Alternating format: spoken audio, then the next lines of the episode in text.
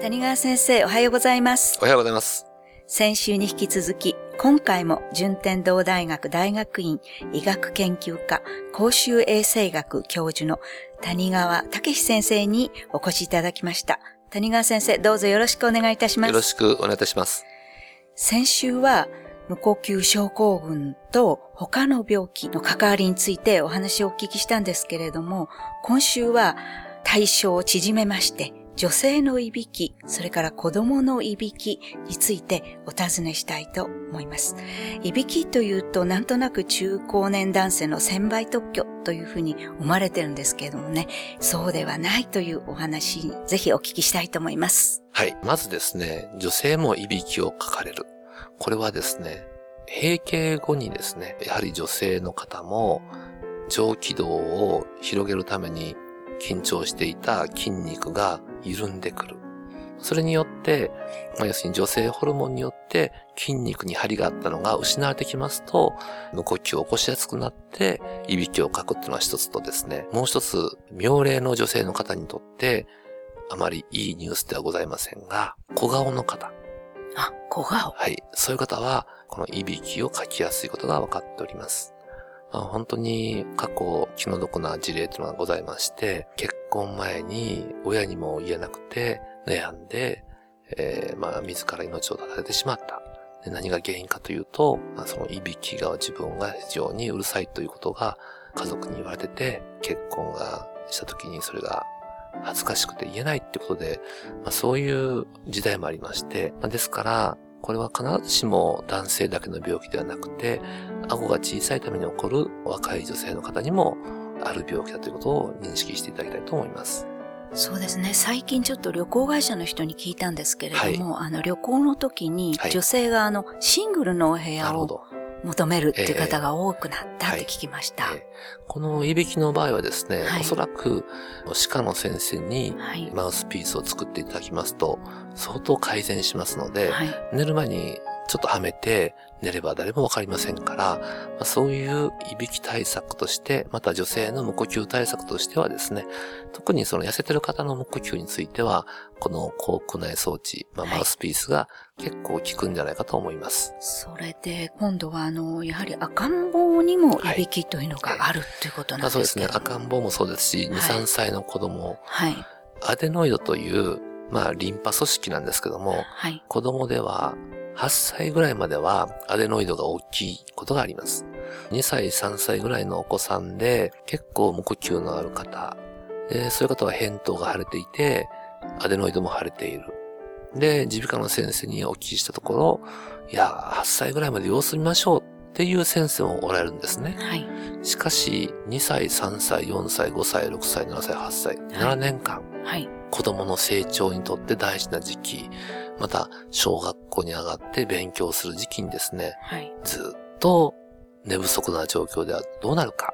まず、学習に対しても意欲が湧かない。また落ち着きがないとか、集中力がないっていうようなことで、場合によっては ADHD と間違えられる。まはい。あそういうお子さんもいらっしゃることが、えー分かってきました。で、特にアメリカではその研究が盛んにありまして、成績の悪い子供さんたちを、まあ、親の了解を得て、はい。診断して、扁桃が大きい時に切った方と、切らずにそのままにしておいた方を比較すると、切った方の方がですね、どんどん成績が良くなった。まあ、そういうデータを1980年代にはい。あの、ゴザール教授っていう方がですね、出されまして、まあそれからアメリカでは相当その手の研究が進んでおりました。で、日本でもですね、今最近そういう研究が盛んになってきましたので、例えばお子さんで落ち着きがない、はいもしくは集中力がないっていう方の場合、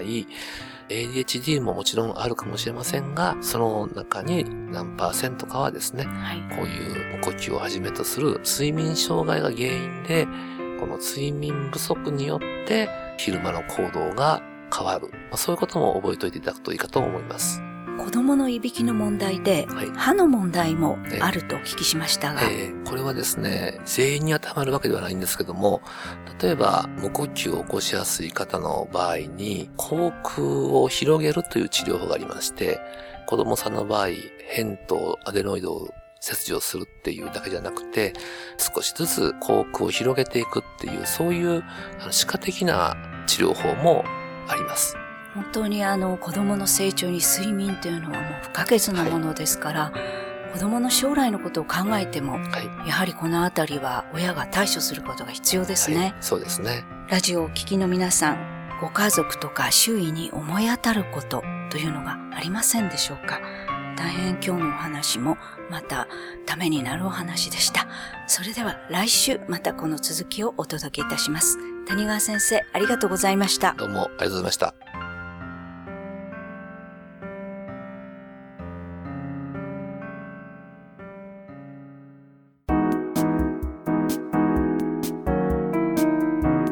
さて、ここからはパシーマファンクラブのコーナーです。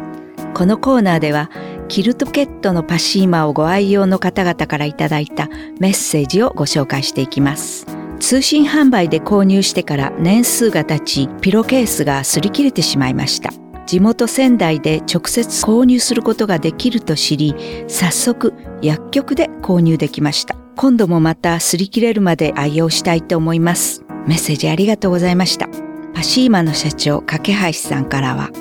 お店でのご購入をお勧めします。近くに売っているお店がないときは通販でどうぞとコメントいただきました。次のメッセージです。